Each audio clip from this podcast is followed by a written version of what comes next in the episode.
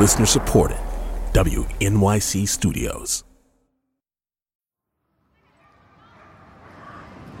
When was the first time you realized gay people existed? Um, I don't know.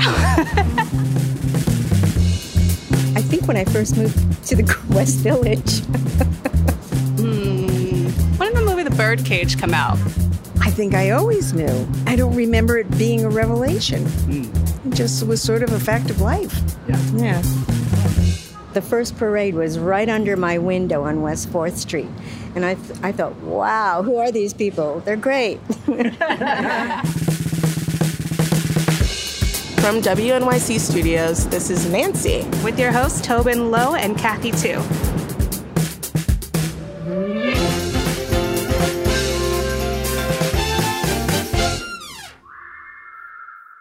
So, Kathy. Tobin. This month is the 20th anniversary of one of the biggest gay news stories of our lives. And welcome to Today on this Monday morning, everyone. I'm Katie Couric. I'm Ann Curry. Good morning, everybody. A terrible turn in a terrible story. It's really tragic and so disturbing, Ann. In October of 1998, a young gay man made national news.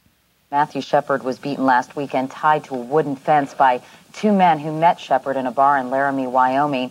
18 hours later, a passing bicyclist summoned help after almost mistaking Shepard's bloody body for a scarecrow. I think this is the first really big gay story I remember following. Nancy producer Matt Collette. I guess Ellen came out the year before, but somehow I seem to have missed that when I was a kid. But this story, it was everywhere. Shepard remained on life support at a Colorado hospital until this morning when he passed away. A hospital spokesman said Shepard's family is grateful for support from around the world. They said that uh, he came into the world premature and he left the world premature. And it just hit me why I am so devastated by it. It's because this is what I was trying to stop. This is exactly why I did what I did. While it wouldn't be proper for me to comment on the specifics of this case, I do want to say again crimes of hate and crimes of violence cannot be tolerated in our country.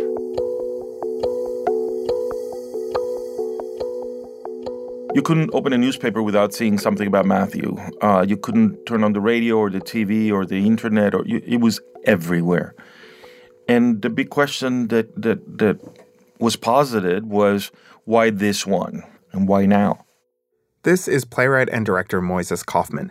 He's part of the Tectonic Theater Company in New York, and after Matthew's death, he started thinking about how a play might be able to take a wider look at the impact of this crime. Going to Laramie and talking to the people of the town was interesting because we thought, oh, we might be able to get a document uh, a transcript of how people are thinking and feeling, not only about homosexuality, but about class and education and, and the church and religion and politics. So, this idea, this desire to do an x ray of the zeitgeist of that time at the end of the millennium became our driving force. Matthew's death was hardly the only hate crime that happened in America that year. But Moises was struck by how this particular murder seemed to finally penetrate the mainstream consciousness. And he thought that by looking close at this one place, he could get a better understanding of why it captivated an entire nation. A big influence for us when we were writing the play was Our Town by Thornton Wilder. And, you know, what we tried to do was try to talk about what was the social contract in Laramie like? How did people cohabit and coexist? And to me, those questions are pertinent regardless of the murder. I want to believe that one of the reasons why the play continues to be relevant is because it speaks of how do we live together and how do we survive one another. So Moises and his team went to Wyoming several times over about a year and did interviews with more than 200 people in Laramie. They talked to people there about how Matthew Shepard's death changed their lives, often in unexpected, indirect ways. And they were there in the courtroom when the two young men who attacked Matthew were convicted and sentenced. Moises and the Tectonic team eventually turned those interviews into a play called The Laramie Project. You know, what's been astonishing is that for the better part of the last 20 years, it, has, it continues to be one of the most performed plays in America. If you asked me before, I would have told you, you know, Laramie is a beautiful town. It's secluded, you know, secluded enough so you can have your own identity. You know, now, after Matthew, I, you know, we're a town defined by an accident or a crime, you know. We become Waco or Jasper, you know. We're a noun or a definition or a sign. The Laramie Project ran in New York and also became a film, which Moises directed for HBO. It tells the stories of those directly affected Matthew's friends, classmates, and people like the police and hospital workers who treated him before he died. But it also highlights people with big, complicated feelings, especially how so many struggled to weigh their own disagreements with homosexuality against the violence Matthew suffered. All the dialogue comes from interviews with the people of Laramie, adapted verbatim for the stage. Matthew's voice is, of course, absent. And there's another notable absence in the play. Although we hear from Matthew's father, we never do hear from his mom. The first time that we saw Judy Shepard, I think, was at the trial of the first perpetrator. And we saw each other at the trials, at both trials, for day after day after day after day. She could see us. And, um, but we never, never spoke to her. At one of the sentencing hearings, Matthew's father, Dennis, read a statement to the court. But his mom, Judy, stayed silent in her seat. She also never spoke to the press. Not only was she grieving, she was also known for being painfully shy. And then when the play was about to open in Denver, I called her and I said, I have a copy of the script.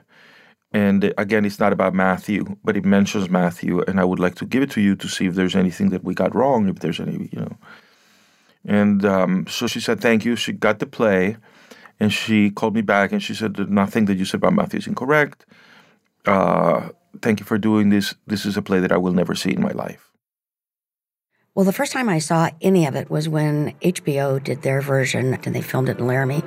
In Laramie, Wyoming, a young man is in a deep coma near death from a savage beating. And I was turning channels on my TV and I saw it start. When I first found out, I just thought it was horrible. Nobody deserves that. I don't care who you are. I think because it was filmed in Laramie, it was like I couldn't stop watching it. The part that is the hardest for me, and I think the most beautiful part of the play, is when Dennis is reading his court statement at the end. My son Matthew did not look like a winner. He was rather uncoordinated and wore braces from the age of 13 until the day he died. Takes me right back to the courtroom. It's just really hard to watch. Matt's beating, hospitalization, and funeral focused worldwide attention on hate. Good is coming out of evil. People have said enough is enough. I miss my son, but I am proud to be able to say that he was my son.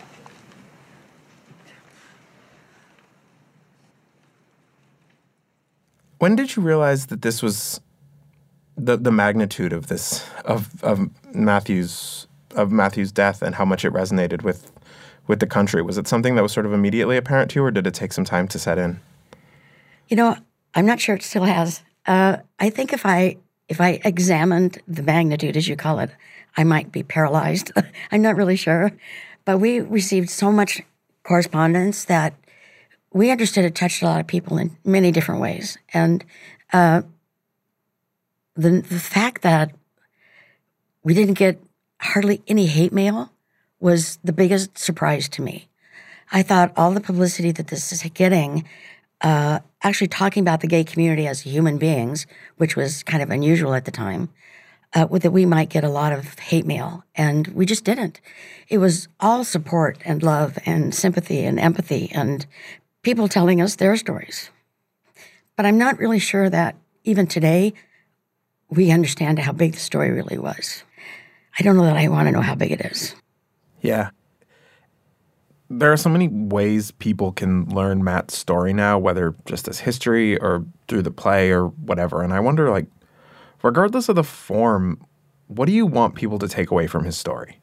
The one thing that stands out for me, and I hope everyone realizes is when we start talking about minorities and people of color and immigrants and, and people who don't perhaps look like us or talk like us or come from where we do, that if you remove Matt's sexuality from the play and insert immigrant or color or national origin or any of those things, it's exactly the same story. Um, this is a universal case of bigotry and discrimination and uh, personal bias. And it could be against anyone, not just someone from the gay community. And I, I hope that they understand that that's really the universal message of the story. The play highlights this Wyoming of, of 1998 and by extension, sort of America of 1998. And I mean, what have you seen change in Wyoming since 98? Uh, you know, how have you seen neighbors, the community, conversations change in the last 20 years? It's hard to be different in any way in Wyoming. Um, but you have to understand Wyoming is only 500,000 people in the state. The demographics are 96% white. There's just practically no diversity there. So just the very lack of population makes it really difficult for change. There are many gay folks who live in Wyoming, but there's really no place for them to gather uh, that shows any kind of number. Like there's no gay bars in Wyoming, but that's not because it would be unwelcome. It's because there's not a population base to support it. Right. Of what I am aware and hear about from others about the gay community in Wyoming in different locales is that it's thriving and growing and accepted. Um, politically, we're very behind the times, very red state, anti everything, pretty much. Um, I see my neighbors more accepting. When I used to go grocery shopping, people would come up to me and touch my arm and whisper to me, Thank you for your work. I have a gay nephew, grandson, you know, whatever. And now they don't whisper to me anymore. They say it out loud. So that's progress, right? I think that's progress. Yeah. Where where were you on the spectrum of acceptance when Matt first came out to you? In the beginning, when Matt came out to us, we were all totally accepting. I, maybe we already knew. You know, I'm I'm not really sure. I had many gay friends in college, so this was not anything new to me. Um, Dennis, I don't know that it ever crossed his mind one way or the other, but what we did understand was Matt was our son primarily. That was the thing. He happened to be gay. You know, Logan happens to be straight. It just doesn't really matter uh, we definitely were on the pro side. But I'll add to that, we didn't really know anything about the struggle the gay community per se was having either because we lived in Wyoming. So, you know, the notion that we knew anything about what was happening in the community beyond what everybody else knew, uh, just we just didn't. We just didn't. So you don't speak at all in the play, but there's this one moment when we do sort of hear from you. It's when a hospital spokesman comes out to brief the national media and he reads a statement you wrote. Go home. Give your kids a hug. And don't let a day go by without telling them that you love them. And it's just such a simple but really powerful message. And I wonder where did it come from? Well, we had just lost Matt, and I, oh, crap, I'm sorry. Um, uh, it, we had received such an outpouring of support and love from uh, everybody, um, and the hospital staff was brilliant, and you know the the emails that were coming and the cards and flowers and all that stuff that we were told about, we never did actually see because there's just so much of it uh, the protests that happened outside the hospital, the vigils, and um, of the ones we did read about. It just seemed like a seminal moment where we we frequently leave our loved ones without telling them how much we love them, and you never know when it's going to be over. And I just wanted people to realize really how short life can be. How do you think these past 20 years have changed you? Like, what's that evolution been like? Well, if you knew me before this happened, you would be amazed at what I'm doing now. Um, my friends, there's like the Judy before, and then there's the Judy after. Uh, I am an introvert by nature, off the scale. So to do this work took some uh, practice, work, uh, talking to other people, trying to figure out exactly how I was going to use the voice I had for whatever limited amount of time I had, um, and try to make the most of it. So it's just we just had to figure out how to do it. Yeah. And I won't say it's been easy. It's been an experience. It's very steep learning curve. I've learned more about myself in this time period than I probably ever wanted to know. Um, I can be the old me when I go home and the new me when I'm with folks because they need me to be the new me when I'm with them. Huh. That's fine. That's cool. I get that, and I can do that for a while. Uh, but this is this is hard for me. Um, Dennis is far more the extrovert. Mhm. You know, get out there and say things, but he sometimes says things he shouldn't say.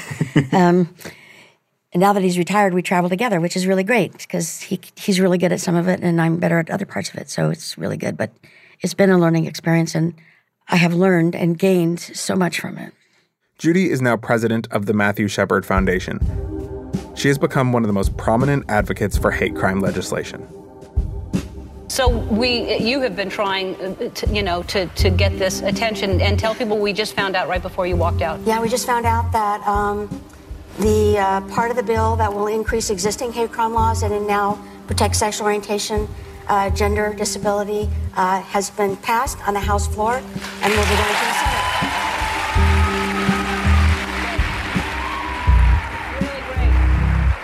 And in 2016, she weighed in on the national election. Words have an influence. Violence causes pain. Hate can rip us apart. I know what can happen as the result of hate, and Donald Trump should never be our president. And now, two years into the Trump presidency, she's more vocal than ever.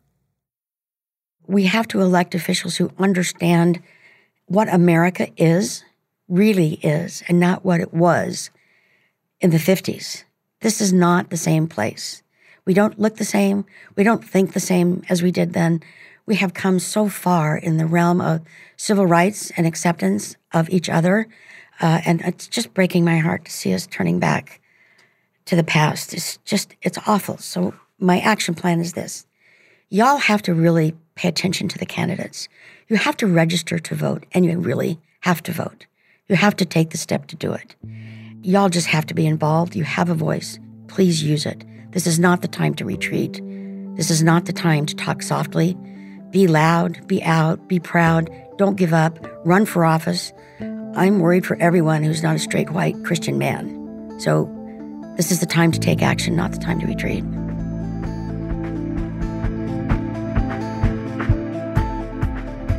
After the break, we stopped by rehearsals for a star studded performance of The Laramie Project and talked to one of the performers, Samira Wiley. Nancy will be back in a minute.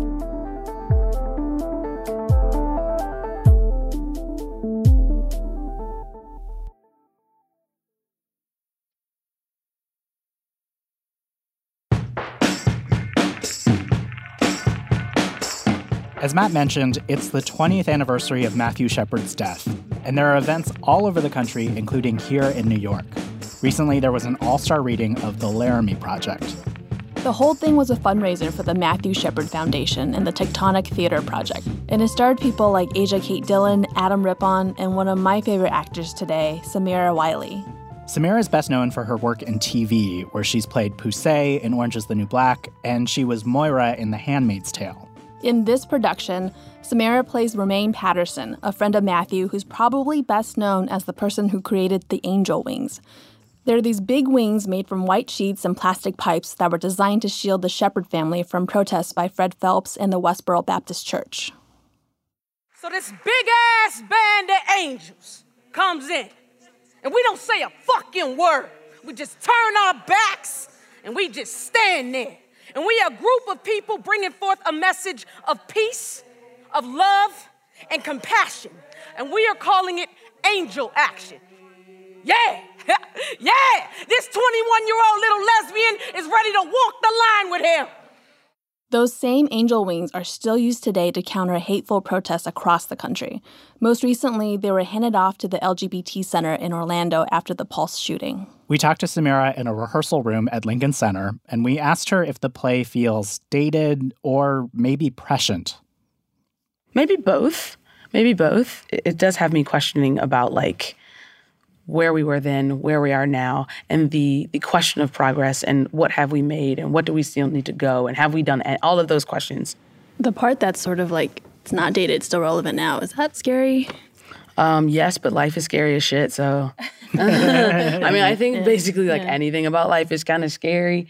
Just in human history, like it seems like we over and over and over again we hurt each other, and we don't know how to sort of get out of this cycle. But then there's this cycle of um, trying to repair that and trying to understand how to relate to someone in a way that is not harmful. So it does, I guess, make me a little um, wary and about like what progress are we making. But it also makes me think of like, okay, well, we're not crazy. You know what I mean? Like, this is just like who humans are, and humans, as humans, we have to push through this. And that is where I think the the, the art comes in, is to trying to um, put a salve on on our our wounds. Mm. Yeah, yeah. Yeah. So you're involved in this project. You're also very well known for playing Poussey on Orange is the New Black and Moira on Handmaid's Tale you're involved in a lot of projects that talk about queerness, and Mm-hmm. in several of them where you play a queer character. Mhm. Is that intentional in your career to seek out these roles where you can be sort of exploring queerness? Uh, it's absolutely not. Um, you think I'm joking, but it's, it really isn't. Yeah. Um, I am a strong believer of whatever's supposed to happen will happen. I think that if I wasn't portraying these characters, I wonder how my own journey with my own um, sexual orientation, how I would embrace that, how I would walk through the world if I wasn't able to inhabit the characters that I have been. It's not a choice, but I'm very, very happy that it's worked out this way. How, how do you think it would be different if you hadn't played these roles, your journey? Um, well, I, I, know I definitely had some ideas uh, in the beginning of my career of like what I could do and what I couldn't do because of who I am. And um, one of the things that I couldn't do in that whatever spreadsheet I had was um, I can do this once, you know what I mean? But like, if I do it a, a couple times, if I play gay twice, you know, then I'm that and I'm typecast and I don't want to do all of whatever, whatever, whatever. Um, but I have been able to hopefully in Poussey and in Moira to completely different, complex, you know, characters that are both black gay women, but are completely different from each other. And I think that that's important to be able to show the, um, how multifaceted we all are. Mm. Um, and I think that those things helped me embrace all the facets of myself. When you were playing Poussey, where to what degree were you out? Um, we talking first season or fourth season? There's a difference? um, no, yeah, there's definitely a difference for Okay. sure, for sure, for sure, absolutely. I think first season I wasn't out at all. Um, I mean, I think that, I mean, by fourth season I was like, "Hey, come give me your pussy," but um, um, in the beginning, uh, I. Um, I mean, I was playing a gay character, like I said from the beginning, or I, I had always, I um, thought of her in that way. And there was a, someone from my cast actually, they were like doing an interview, and they like were talking about um, out gay actors in the cast, and they mentioned my name, and I saw it in print, and I cried. I cried a lot, and I like tried to get it taken down and like look i had a journey you guys I- it was i was not always just like super open hearted and like i'm a gay gay mo but um, um Gay mo. uh, yeah, yeah, and also like I mean, more specifically, that's something that somebody took from me. You know what I mean? It's Mm. it's it, it, everyone's journey is their own. You should be able to come out on your own terms. So that was probably a little deeper than you know than just. But no, I wasn't. I wasn't out in the beginning, and um, I think falling in love with Poussey, uh, which is a real thing that happened to me, uh, helped me fall in love with myself as well. Yeah. I mean, the rest of the world also fell in love with Poussey and you. She's got a great smile, right?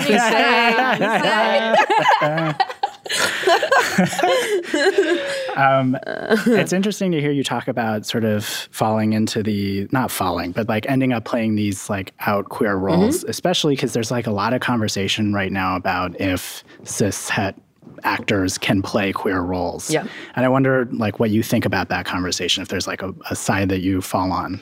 Um, I think that as long as we're having the exact same opportunities on our side in terms of I want queer people and trans people to be able to have all the opportunities to play cis people. If it's equal, then sure. But um, I do think that right now it is not equal. And because it is not equal, it is very important that we tell our own stories. And maybe we can get to a place where we're all telling everybody's story. But our experience as queer people in this world, in this country, is um, a very singular thing. Can I ask a dumb aside question? Yeah, sure, sure. I remember reading an interview once where you said I think the interviewer asked like whose career you would want to emulate, and your Uh-huh. answer, which I'm obsessed with, was Regina King. Regina King. Regina King. How are you tracking on your Regina King dreams and Look, goals? We won an Emmy on the same weekend. and I'm happy. Okay. Look, I was backstage when she came back there with her Emmy, and I was like, "You go, sis. I don't even know if you remember me, but I love you." um, well, okay. uh, I think things are going well. Um, I just got to get me a Boondocks series. Cool. Um, voicing both of the characters, and then I'll think I'll be on King status. Yeah. That's what we'll call it now, King status. King status. Amazing. Amazing. So, for the next season of The Handmaid's Tale, You got it. Go ahead. what is happening to Moira? Uh, today, uh, in my email, great day um, because I just received the first two scripts of season three. So if you hack into my phone, you can maybe find out. Have you read it? no, I just got them. They just got emailed. Uh, Scripts have arrived, you guys. Amazing.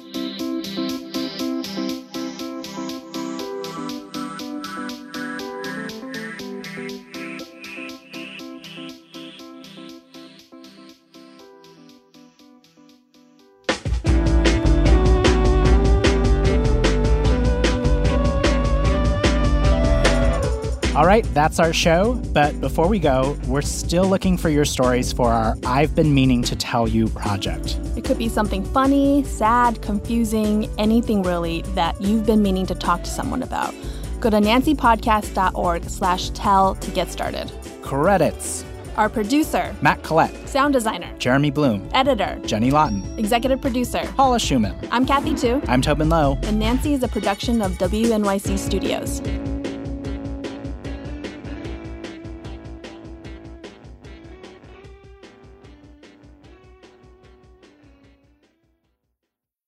Fun fact I also went to Juilliard, and I think we were maybe there at the same time. oh, really? What year Fully did you see. leave? What years were you there? I don't know. 09 to 11? Uh, yes, yes. I was there in 09. So my question is I remember whenever I was with like actors in the elevator, there was a lot of dialect work happening. do you have a fun accent that you can still do? Um, well, I just finished a play in Williamstown uh, where I, we worked on a Xhosa dialect, which is uh, South African. Um, um, I'm trying to think of like something from the play. uh, let me tell you how to pick up a woman. You walk up to her like this. You do with your eyes like this. You see? You say to her, "Mama." Okay, that's where we're gonna stop. Yeah. so I'm not gonna actually tell you how to pick her up. You know? I was like, I would like to know though.